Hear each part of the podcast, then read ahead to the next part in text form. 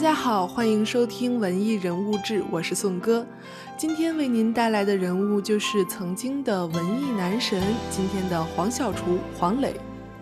几年前说到黄磊，你可能会想到《人间四月天》里的徐志摩，《似水年华》里的小镇青年文，或者是话剧舞台上《暗恋桃花源》中的江滨柳。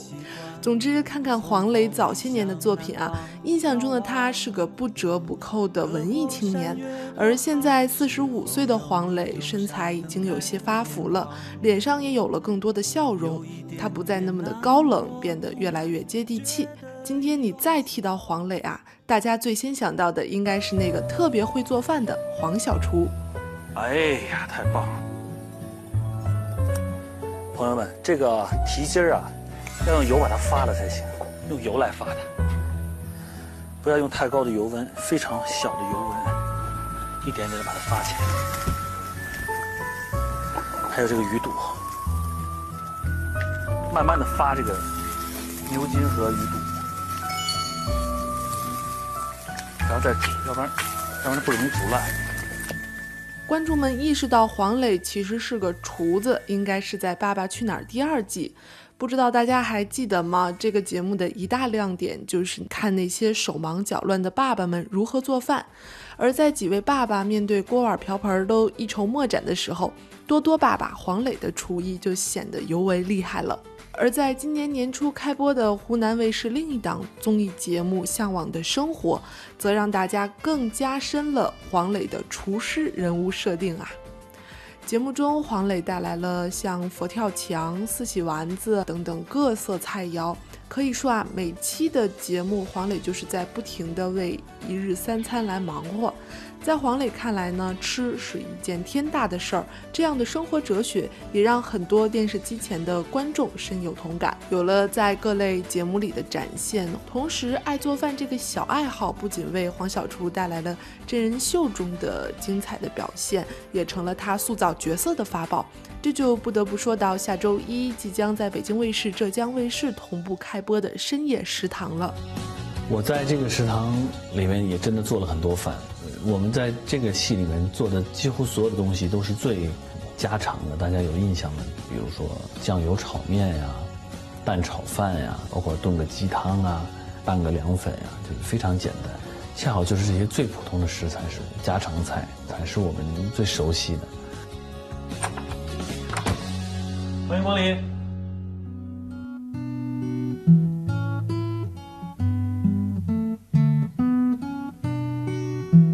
中国版电视剧《深夜食堂》改编自安倍夜郎创作的同名人气漫画，故事呢围绕着都市小巷里一个营业时间为晚上十二点到第二天早晨的特殊的这样一间小餐厅，这里的老板不太爱说话，却能做出各种让食客们热泪盈眶的美食。根据漫画《深夜食堂》改编的日剧推出以后。不仅在日本本土有着很大的影响力，也受到了很多其他亚洲国家观众的喜爱。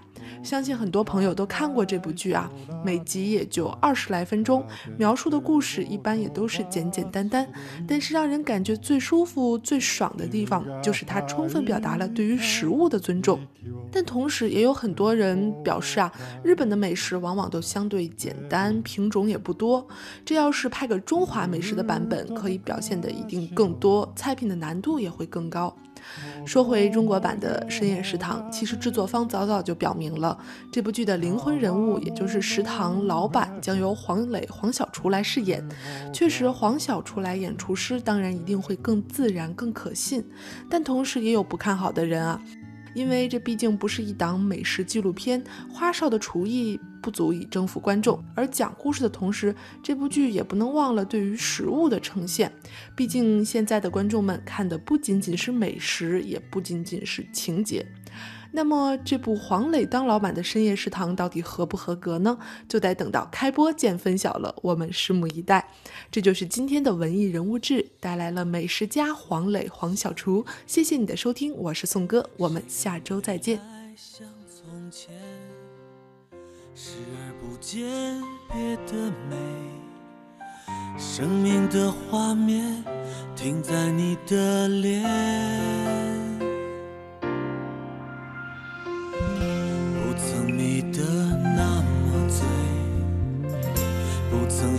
的那么累。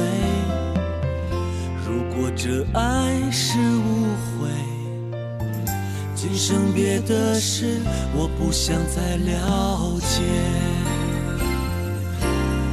年华似水，匆匆一瞥，多少岁月轻描淡写，想你的心百转千回。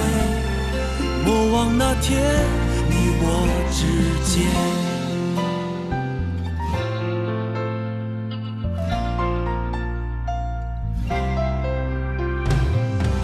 不曾迷得那么醉，不曾寻得那么累。如果这爱是误会，今生别的事。我不想再了解，年华似水，匆匆一瞥，多少岁月轻描淡写，想你的心百转千回，我望那天你我之间，年华似水，匆匆一瞥，多少岁月轻描。淡写，想你的心百转千回，莫忘那天你我之间。